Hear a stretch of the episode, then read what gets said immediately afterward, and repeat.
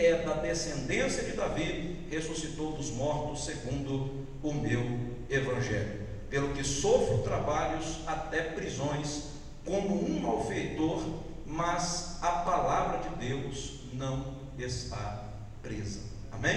Irmãos, se assente, a gente vai lá no final. Eu quero ser breve aqui naquilo que Deus tem falado às nossas almas e aos nossos corações aqui, tá? Irmãos, quando nós falamos de Paulo, nós temos estudado aqui já tem algum tempo sobre as cartas pastorais. E relembrando aos irmãos que a carta pastoral que Paulo escreve, ele escreve duas para Timóteo e uma para Tito, tá? Então é a primeira e segunda carta que ele escreve a Timóteo e depois ele escreve uma para Tito.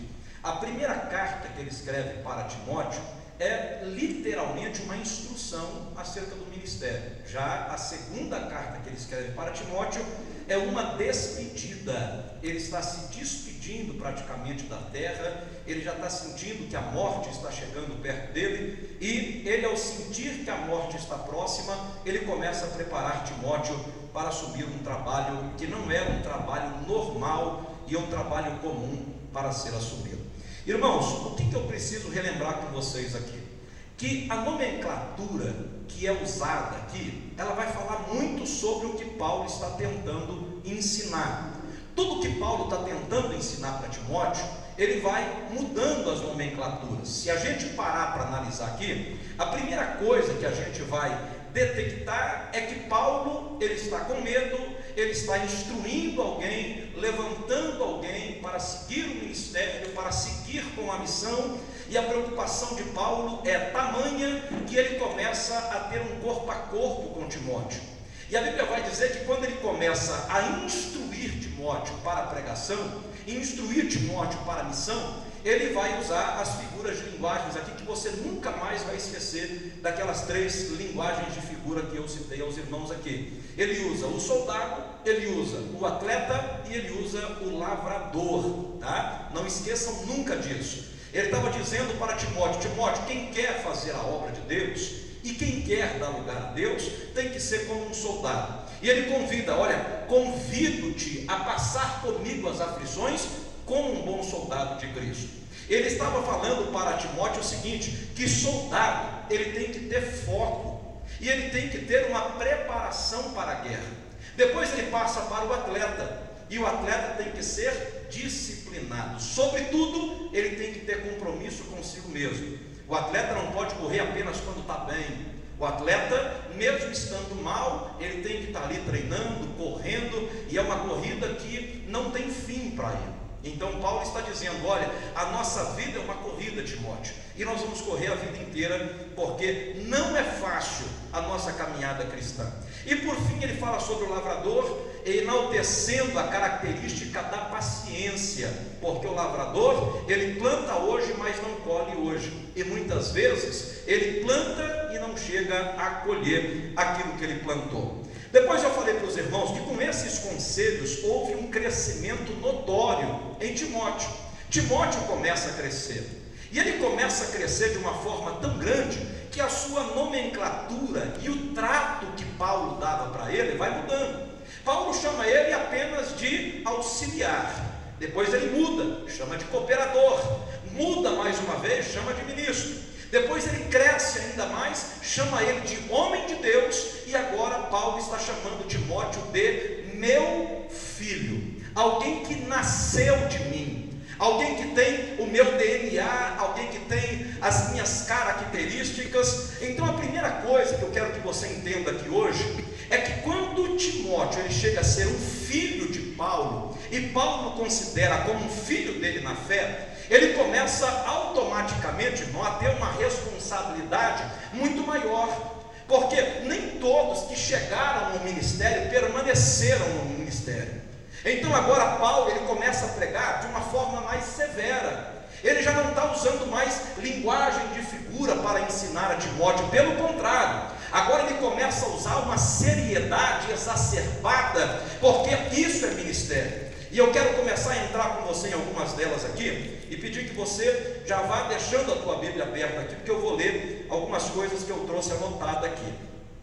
A primeira coisa, irmãos, que você vai ter que entender aqui é que quando ele se torna um filho, um homem de Deus, 1 Timóteo não está pegando, né? Capítulo 6 e versículo 11, para mim ganhar tempo, ele vai dizer o seguinte: capítulo 6 e verso 11 de 1 Timóteo, Paulo vai dizer assim: Tu, porém, ó homem de Deus, foge dessas coisas. Olha como é que muda a forma de Paulo pregar para Timóteo. Ele está dizendo o que para Timóteo, irmãos? Foge dessas coisas. Quando você lê o capítulo 6 de 1 Timóteo, quais coisas são essas que Paulo se preocupa a ponto de dizer para ele: foge dessas coisas? Começa o texto falando primeiro de corrupção. Ele vai falar: olha, todo homem de Deus tem que estar longe da corrupção. Todo homem de Deus tem que estar longe daquilo que é corrupto. O que, que significa essa palavra corrupção? É aquele que se autocorrompe-se, é aquele que deixa se corromper pelo erro, pela não justiça. Ele acaba sendo levado pelas coisas alheias. Então ele está dizendo: foge da corrupção. Depois ele já entra logo embaixo: foge do amor ao dinheiro foge dos desejos da sua mocidade, porque Timóteo era novo. E ele sabia que Timóteo ainda tinha desejos ardentes da sua juventude. Então Paulo está pelo menos dizendo três coisas para Timóteo. Paulo está dizendo: foge da corrupção, foge do amor ao dinheiro e foge dos desejos da sua juventude. Por quê, irmãos? Porque homem de Deus tem que viver fugindo. A gente tem que estar fugindo o tempo inteiro, fugindo da nossa carne, fugindo dos nossos desejos, fugindo do mundo, fugindo de Satanás. Quem é que não se lembra de José, ainda jovem, fugindo por uma janela e deixando as suas roupas na mão da mulher de Potifar? Quem é que não se lembra de homens que não deu conta de fugir, como Sansão, e acabou morrendo cego nos dois olhos? Então, quando Paulo está dizendo foge dessas coisas, ele está dizendo, porque aquele que milita não pode se embaraçar com as coisas desta vida. Na tradução original diz: não pode se embaraçar com as coisas atuais. E isso é tão atual que eu posso pregar no século 21. Hoje, irmão, há muitos cristãos que estão se embaraçando com as coisas do mundo e já não conseguem mais servir ao Senhor com integridade. E quando eu falo integridade, é de ser íntegro ou de ser inteiro, na etimologia da palavra. Por quê? Porque se embaraçou com as coisas da vida. E Paulo é tão sábio nas suas palavras, tão minucioso, que ele vai usar esta nomenclatura, embaraço Alguém que já pescou aqui sabe o que é uma linha embaraçada. Alguém que já soltou pipa alguma vez na vida sabe o que é um embaraço. Alguém que já fez crochê e viu a lança embaraçar, o que, que é embaraço? É quando você perde o fio da meada, é quando você perde a continuidade da diretriz ou do caminho que está se seguindo e fica embaraçado. E tem muitos irmãos que hoje, ministerialmente, já não conseguem executar uma obra para Deus porque se embaraçou ou na vida sentimental, ou na vida financeira, ou se embaraçou na vida é, é, conjugal, e assim vai. Ele vai se embaraçando a ponto de não conseguir se locomover, não conseguir andar. Então, o primeiro alerta que Paulo está dando para Timóteo é o que eu quero dar para você: cuidado com os embaraços dessa vida. Tem coisa que Satanás vai mandar para você como um prato só para te embaraçar, para tirar o seu tempo, para tirar a sua vontade, para tirar o desejo de você buscar ao Senhor e se embaraçar com as coisas da vida. Então, olha o que, que ele está dizendo: foge dessas coisas. Fugir não tem despedida, irmão. Fugir é virar as costas, deixa tudo e vai. Depois ele continua dando um outro conselho para ele aqui, que eu também anotei, ele vai dizer assim no mesmo versículo: Homem de Deus, tu és conhecido por aquilo que tu segue, segue essas coisas então. Ele está dizendo para Timóteo: Timóteo, a primeira coisa de um homem de Deus é fugir. Agora, o segundo mandamento que Paulo está dando é: segue essas coisas. A primeira coisa que Paulo manda ele seguir, a primeira de todas, igreja, é a honra era honrar aqueles que estavam acima dele. Segue honrando as pessoas, segue honrando os seus líderes. Segue mesmo que Deus te levantou, mesmo que Deus te exaltou, mesmo que Deus te colocou num lugar que você tem hoje visibilidade, segue honrando aquele que é de honra. Eu estava conversando, irmãos, com um pai de família, ontem após um, jogo que eu fui jogar, e eu conversando com ele, e ele me fez uma pergunta que na hora eu não sabia como responder, mas o Espírito Santo falou comigo na palavra. Ele falou assim: Pastor, me explica, por que, que tem tanto jovem morrendo nos dias de hoje? Por que, que tanto jovem morre acidente, bate carro, bate moto, é droga, é tiro na cabeça? Patrocínio virou, é, infelizmente, um, um, um, aqui virou um âmago aqui, meu irmão, que toda semana tem uma morte. Quando não é acidente, é tiro, quando não é tiro, é uma, é uma coisa ou outra. E na hora me deu aquele choque. Ele me perguntou assim: você não vê tantos velhos morrer como jovens? Por que tanto jovem? Aí o Senhor me falou da palavra. Olha o que vai dizer o texto, irmãos. É Bíblia. E aqui nessa Bíblia aqui tem uma promessa nesse mandamento: honra o teu pai e a tua mãe, para que te sejam prolongados seus dias sobre a face da terra. Alguém, quando lê isso na primeira instância, pensa assim: eu tenho que honrar meu pai e minha mãe, porque eles vão morrer um dia. Então eu tenho que honrar pai e mãe para que eles vivam mais. Não, Senhor. A ordem não é essa que Deus mandou. A ordem é honra o teu pai e a tua mãe para que você viva. Porque quem não honra a raiz, como é que eu, sendo galho, quero ter vida se eu maltrato a raiz? Como é que eu, tronco, quero ser sadio se eu maltrato a raiz? Então hoje o que está faltando é honra, e honra para com as nossas raízes. Paulo está dizendo: Timóteo, você vai chegar no ministério, e hoje é tamanha a intimidade que você tem com Deus, que eu já não chamo você nem de homem de Deus, Timóteo, eu estou te chamando de meu filho. Mas quer um conselho de filho? Honra, dê honra a quem merece, honre os seus líderes. Honre aquele que está acima de você, honre o seu pai, honre a sua mãe. Irmão, se tem uma coisa que nos entristece nos dias atuais, e é uma ferramenta que Satanás está usando, sabe de onde é que vem as maiores desonras? De dentro da nossa própria casa. Porque nós pregamos aqui e o diabo quer nos envergonhar embaixo. E a gente já não entende mais que essa honra é um mandamento de Deus e quem quer honra deve honrar. Aí eu não honro meu patrão, mas eu quero ser empresário. Mas não vai ser, irmãos. Não vai ser. Ah, mas eu, eu, eu quero ser amanhã ou depois alguém na vida, mas não honra os que, os que estão acima de você.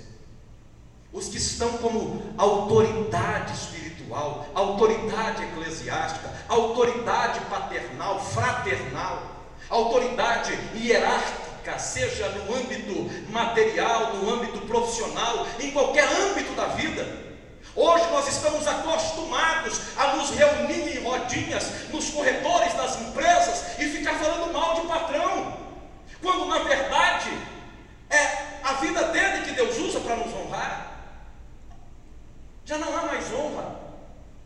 E honra é uma via contrária. Se você quiser, você tem que primeiro dar. Então Paulo está dizendo, Timóteo, segue a honra. Segue a honra. Honre as pessoas. O próprio Cristo, quando veio a essa terra, ele diz: considere as pessoas melhores do que a si mesmo. Quantas coisas, eu me lembro, irmãos, que uma vez eu me sentei num tatuador. Me sentei. E estou lá, ele veio, passou uma cera no meu braço, arrancou os pelos, as pelugens, tudo do meu braço, arrancou, passou aquela cera e tal, e colocou meu braço em cima da mesa, eu afastado do Evangelho.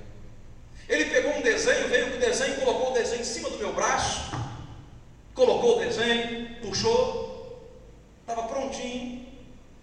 Irmãos, parece uma coisa, parece que eu estou falando agora e lembrando, parecendo que foi ontem. Eu escutava minha mãe dizer assim: vocês podem fazer o que quiser. Está aqui meu irmão, que nós crescemos ouvindo isso. Faça o que vocês quiserem, só tem duas coisas que eu não aceito que vocês façam. Não compre moto e não façam tatuagens. Eu não estou falando que é pecado, irmão.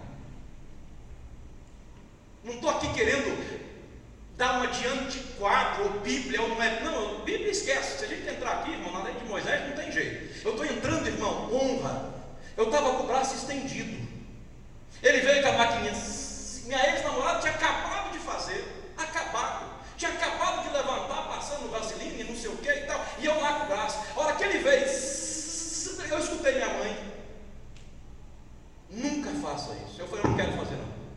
Não, não, não, vou fazer não. Não, mas você está com medo, não vai doer não, rapaz. Eu não vou fazer não. Quem já fez tatuagem, meio doido, sabe o que eu estou falando. Rapaz, eu estava usando droga na época, bebendo, e estava naquela vida errada. Eu já tinha bebido, meu irmão, tudo que você pode imaginar para não sentir a dor. Lá o tatuador me dando e eu mandando ver, e eu mandando ver, e eu bebendo, bebendo. Irmão, eu estava meio grogue. Tanto conhaque que eu tinha bebido, aquelas trenzaiadas todas, e com o braço lá. Não foi o Espírito Santo que falou comigo, não. Foi a voz da minha mãe que eu escutei. Enquanto eu estiver viva, não faça. E eu manquei o braço fora. E morri de vontade de fazer. E durante anos eu tive vontade de fazer. Mas isso é honra. Porque é honrando que você vai ser honrado. Eu não estou falando de pecado, eu estou usando um contexto desse tamanho para te mostrar outras coisas na sua vida. Esquece evangelho, se é pecado ou não é pecado, eu estou falando de honra.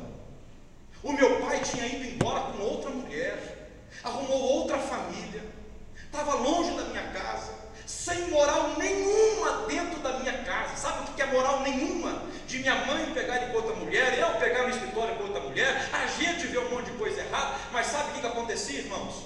Tinha vezes que ele começava a discutir, chegava não sei o que tal. Na hora que eu ia me exaltar, eu abaixava a cabeça e mesmo ele sem moral, eu ficava caladinho. Não falava um ar, saía para a rua. E ia embora. Passava o tempo, meu irmão. Eu chegava em casa, beijava, abraçava, sim senhor, não senhor. Por quê, irmãos? Porque é honra. E honra é o que Paulo está dizendo. Isso vai acabar, Timóteo. Isso vai chegar um tempo, Timóteo, que vai querer um ser maior do que o outro. Mas se você quiser ser um homem de Deus, segue a honra. Honra ele. Honra ela. Irmãos, o que faz eu ou você não trair as nossas esposas, os, nossos, os seus maridos? Irmão, não pensa você que é um santarrão, não é isso não, irmão. É compromisso e honra. Quando você honra, você recebe, e quanto mais você é honrado, mais você honra. É Bíblia, dá honra a quem tem.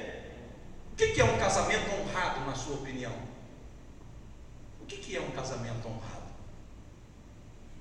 É um casamento, irmão, que vai ter muito perrengue, que vai ter hora que o marido, meu irmão, não vai suportar chegar nem dentro de casa, porque toda hora que ele chega, a mulher fala um monte, conversa um monte, não sei o quê, e aquele trem, e é nessas horas que aparece as piriguetes e as piricrentes. Aí aparece as bonitonas e vem aquele galante todo, com aquela conversa mole toda, e vem. Alguns vão dizer, não, mas aí não tem jeito, aí não aguenta, não aguenta o quê, irmãos?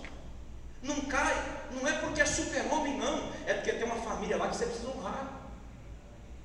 É porque tem uma esposa que você precisa honrar, mas acima de tudo isso, de tudo isso, tem Deus, irmão, que você precisa honrar, porque você disse que é até que a morte o separe.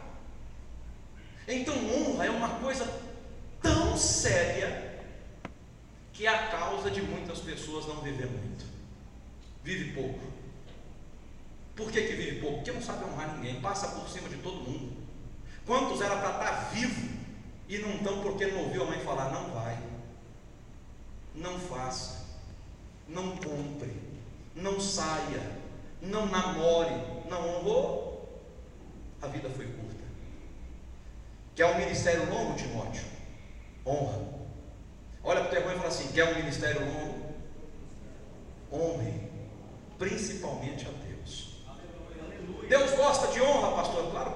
das nossas atitudes ainda. Porque honra é assim, irmãos. Olha o que, que ele diz: o povo de Maraquias estava lá adorando a ídolos, adorando a outros deuses, e estava lá dizendo: não, mas na hora que o inimigo vier, Deus é o meu Pai. O meu Pai é o Senhor.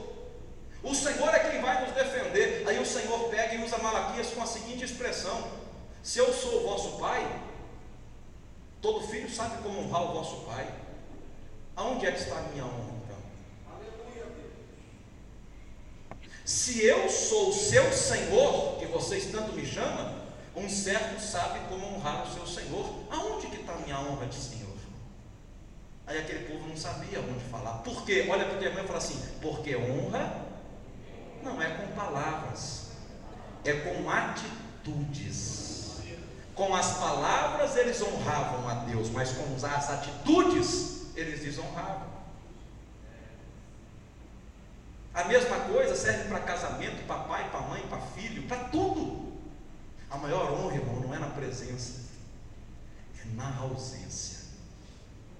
Você honra a sua esposa não é quando você está de mão dada com ela, é quando ela não está te vendo e você está sozinho. Ali é que você honra. Você honra os seus pais quando ninguém está te vendo. Você honra a Deus quando você não está de microfone na mão e nem pregando. Aí é honra de verdade. Olha para o teu irmão e fala assim: segue a honra. É um conselho de Paulo aqui. Eu sei que você não está gostando muito de ouvir isso aqui, porque você queria ouvir uma palavra mais avivada, mas eu estou aqui para um culto de ensinamento, tá? É um culto de aprendizado, e nós temos que aprender a honrar as pessoas para que sejamos também honrados. O terceiro mandamento que ele deu, ele deu o seguinte: está no capítulo 1, 1 Timóteo, capítulo 6 e verso 12, ele disse assim: Combate o bom combate da fé toma posse da vida eterna. Irmãos, quando ele diz assim, combate o combate da fé, literalmente, ter fé, ele está dizendo para Timóteo, é uma guerra, é um combate. Porque fé, lembra do lavrador? Tem que ter paciência. Porque tem hora que você acorda com o coração lotado de fé. Agora a minha vitória chega. Deixei meu currículo, agora eles vão me chamar. Agora aquele dinheiro sai. Agora acontece aquilo que eu tanto sonhei. Você está lá aguardando e não acontece. Aí o que é que acontece? Um esfriamento da fé. Então Paulo está dizendo, Timóteo, a fé, ela vive em combate. A fé vive em guerra. Por quê? Porque fé é acreditar naquilo que não se viu, naquilo que não se enxerga, mas continuar acreditando.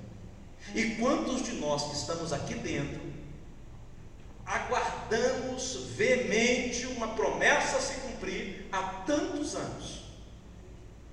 E tem dia que você acorda lotado de fé, mas tem dia, irmãos, que você não tem fé nem para dobrar o joelho e orar, porque as circunstâncias são contra, porque o vento é contrário, porque tudo está dizendo não, não vai dar certo você não vai conseguir. E o pior é quando o diabo vem, né, irmão? Que nem veio na fé de Jó. Pensa no combate de Jó para mostrar fé em Deus. Imagina Jó dizendo para Deus: Deus, eu continuo confiando em Ti. E o diabo dizendo: Confia porque tem tudo do bom e do melhor. Tira dele o que ele tem, tu vai ver ele blasfemar na tua cara. Aí lá vem o diabo, arranca tudo. E o diabo dizendo para Deus: Agora ele nega. Agora eu quero ver ele ter fé sem ter nada. E Jó continuava clamando a Deus, esperando em Deus. Mas a esposa dizia o quê? Larga essa fé, rapaz. Amaldiçoa o teu Deus e olha para o teu irmão e fala assim: fé é algo tão para ser combatido que até quem está do nosso lado às vezes perde a fé e quer que nós perdamos também. Não tem, irmãos? Não, eu vou lá na igreja todo dia, para quê? Irmão, irmão, estou na igreja desde os 14 anos de idade. Você não tem noção quantas vezes eu acordei e o diabo falava para mim: você vai lá fazer o quê? Tanto tempo dentro de uma igreja, para quê? Vai lá fazer o quê? Vai lá arrumar o quê?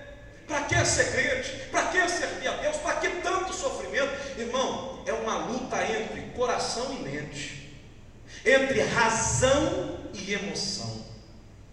Porque fé não é acreditar quando se vê, fé é acreditar quando não se vê. Eu estou desempregado, mas estou acreditando que Deus vai abrir a porta. Eu estou passando prova, mas estou acreditando que eu vou estar na bênção.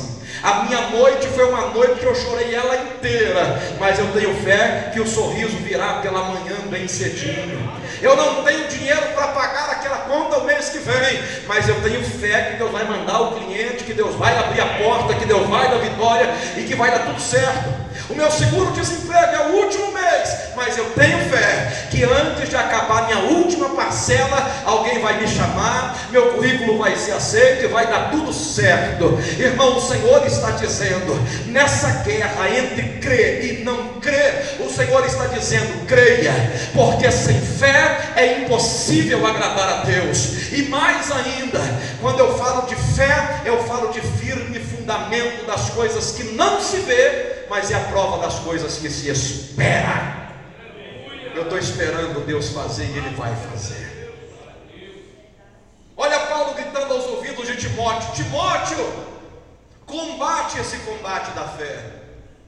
Luta esse combate da fé. Irmãos, eu lembro-me que a minha mãe, nossa, mas minha mãe passou aperto demais comigo, irmãos, mas muito mesmo. Minha mãe saía duas, três, quatro horas da manhã. Sabe o que ela fazia, irmãos? Três, quatro horas da manhã, ia no meio de favela em Osasco. Irmãos, vocês não têm dimensão o que é uma favela em Osasco. Você não tem ideia do que é uma favela em Osasco. A favela que é de frente da casa da minha mãe é mais ou menos uns dois bairros aqui em Patrocínio, mais ou menos. Lá tem favela, irmão, já passou até em novela, Higienópolis, que é a maior favela do mundo, uma das maiores do mundo, que ela chega a ter um milhão quase, 900 e tanto mil habitantes, é o tamanho de uma cidade inteira. Agora imagine uma mulher sozinha, na época ela tinha um Corcelzinho 2, entrava no Corcelzinho 2 e saía no meio de favela procurando onde é que o filho dela estava. E eu me lembro de dias, irmãos, que minha mãe me achava ela entrava no meio dos traficantes, no meio daquele povo, tudo e dizia: Vamos embora. Não, não embora e ponto, acabou. E aí falava com todo mundo, gritava com todo mundo, povo baixava, me pegava, botava no carro e ia de novo. Aí eu ia para a igreja. Aí eu agarrava um tempo na igreja, firmava um tempo na igreja e pá, escorregava de novo. Quem é que ia lá de novo? Dona Dora. E vai lá e pega e busca, e não sei o que, e leva para os primos junto com o primo, e vai não sei aonde e tal, e vai para a igreja, firma de novo. Daqui a pouco, pá, cai de novo. Tinha época, irmãos, que eu arrumava emprego, começava a trabalhar, tudo tranquilo. Comprava roupinha nova, arrumava meu namoro, e aquele trem, tudo arrumado. Do nada eu, pá, na quinta-feira eu pegava na quarta. Ficava cinco, seis dias fora. A hora que eu chegava, já chegava sem roupa, sem bermuda, nada, chegava só de bermudinha, de roupa. A hora que eu chegava, eu já, meu Deus, todo mundo falava, não tem jeito mais para ele. Irmãos, eu nunca vi a minha mãe falar assim para mim, para você não tem jeito. Eu nunca vi a minha mãe falar assim, esse aí vai morrer. Nunca vi. O tempo inteiro ela falava, Deus vai fazer a obra. Deus vai fazer a obra.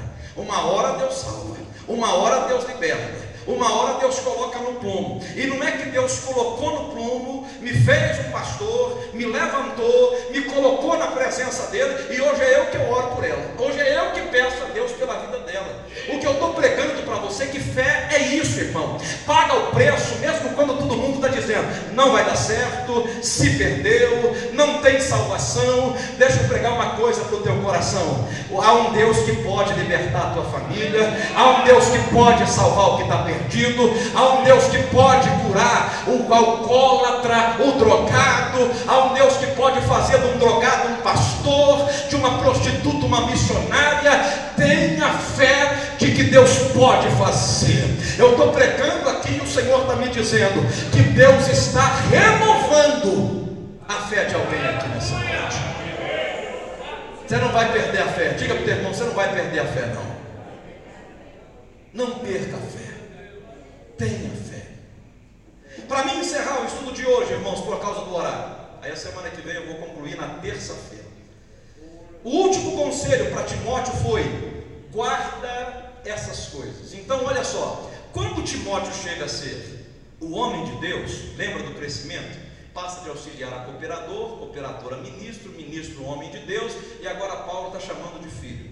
Quando ele se torna um filho na fé, um missionário, um homem de Deus, ele dá quatro conselhos. Primeiro conselho, foge dessas coisas. Segundo, serve com honra as pessoas. Terceiro, combate o combate da fé. O quarto e último conselho de Paulo para Timóteo é: guarda essas coisas.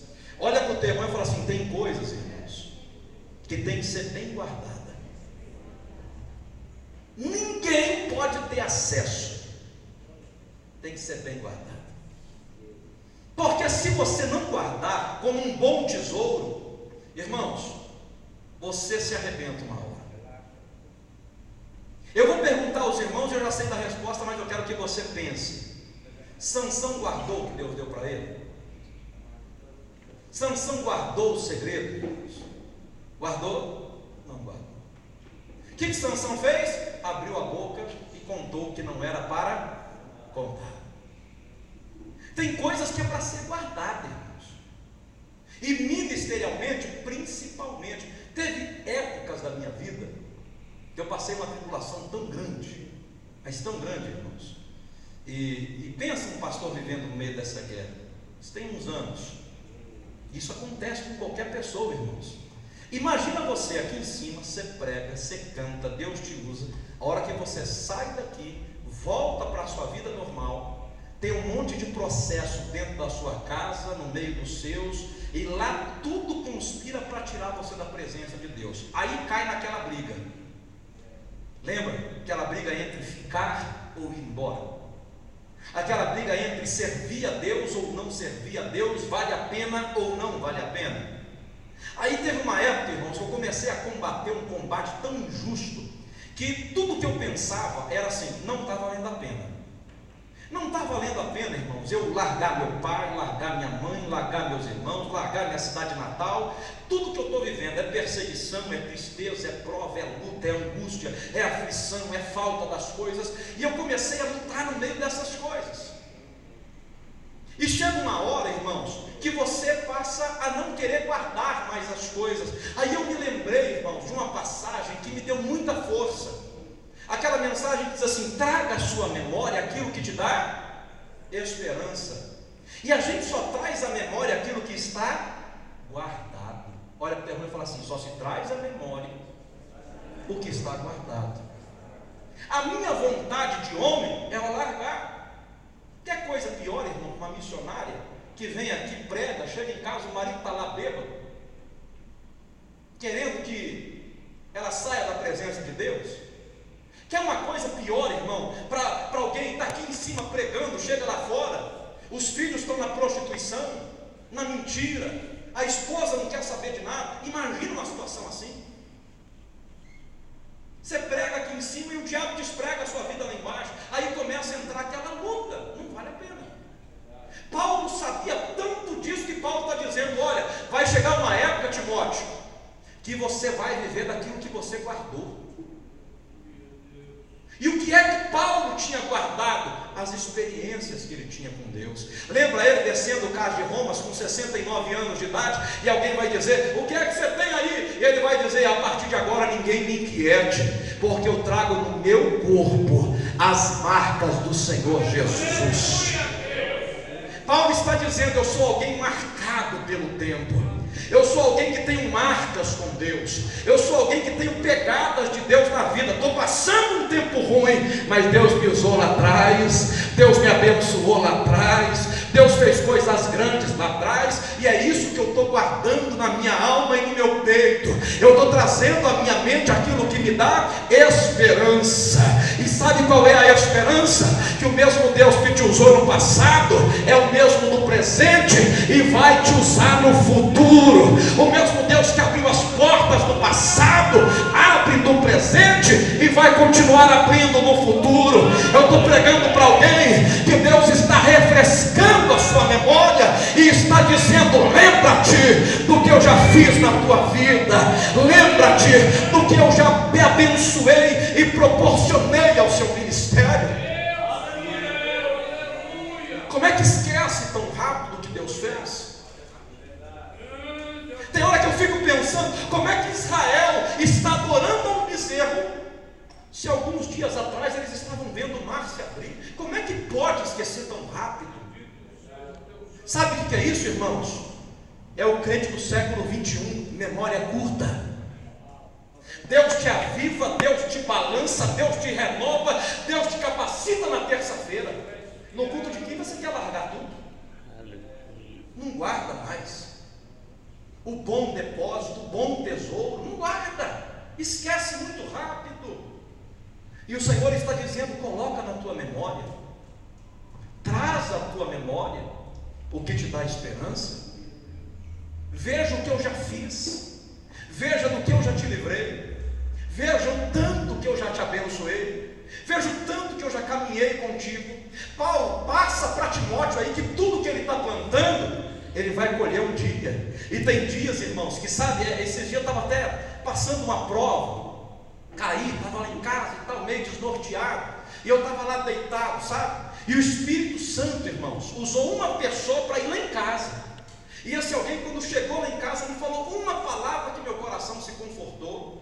A palavra que ele disse, ele não é muito crente, não, é mais ou menos, amigo de bola. Ele pegou conhece tudo o Evangelho, vai numa igreja é, é, meio aqui neopentecostal, mas ele me disse assim: você já cuidou de muita gente, agora é a hora de Deus cuidar de você. Aí ele foi e abriu assim um saquinho e foi tirando as bolachas que eu gostava, foi tirando o suquinho que eu gostava, e foi colocando, e eu fui olhando para aquilo, irmão, eu nem olhei para ele. Eu falei assim: olha o que é que Deus faz. Como é que ele sabia que essa é a bolacha que eu gostava? Como é que ele sabia que esse era o chocolate que eu gostava? Porque com Deus é assim, irmão. Deus é, é só o nome do chocolate para você lembrar que Ele cuida até dos detalhes. Para mostrar para você, eu cuido de você, vai plantando. E a gente pensa que enquanto está plantando, a gente pensa que está plantando para homem. Irmão, a Bíblia diz que é um bom tesouro. Está lá no livro de Ageu, está escrito aqui: diante de Deus há um memorial. As tardes que você passa limpando a igreja, as noites que você passa em oração, os dias que você larga o teu emprego e vem aqui adorar a Deus. A Bíblia diz que tudo isso está sendo anotado diante do Senhor. E o dia que você precisar, você vai ter o bom depósito perante a Deus. Por isso que Paulo diz: não ajunteis os tesouros nas coisas corruptíveis dessa terra, antes nas coisas que são de cima. Nosso tesouro não está aqui, o nosso tesouro está lá. Deus não te esquece. Guarda no seu coração tudo que Deus está fazendo. Pega na mão do teu irmão, coloque ele de pé para a gente estar orando. E diga assim para ele assim: olha, guarda o que Deus está fazendo na sua vida. Não se esquece, não, irmãos. Tem coisas que Deus fez comigo há tantos anos atrás. Tem mensagens que Deus me deu há tantos anos atrás. Irmãos, tem experiências com Deus que há tanto tempo eu vivi. E são exatamente elas que Deus traz para me renovar, para me alegrar, para me avivar. Porque com Deus ninguém perde tempo. Com Deus ninguém perde tempo. Eu vou ler de novo para você, que até você entender. Com Deus ninguém perde tempo, irmãos. Você não está aqui dentro perdendo tempo, não, está sendo anotado. Você não está aqui dentro mais uma noite apenas, uma, mais um culto, não. Está sendo anotado. Na hora que você precisar, tem um Deus que vai se lembrar de tudo aquilo que você plantou. E é tão bíblico que eu estou pregando que a Bíblia diz assim: aquele que sai levando a preciosa semente, plantando e chorando, ao seu tempo ele volta. E como é que ele volta, pastor? Sorrindo e colhendo os seus. Aleluia. É bíblico que eu estou pregando. Guarda o que tens, para que ninguém tome a tua coroa. Guarde o que tens para que ninguém tome a tua eu vou pedir a gentileza para a igreja, vem aqui para frente para nós orar, nós temos cinco minutinhos para orar.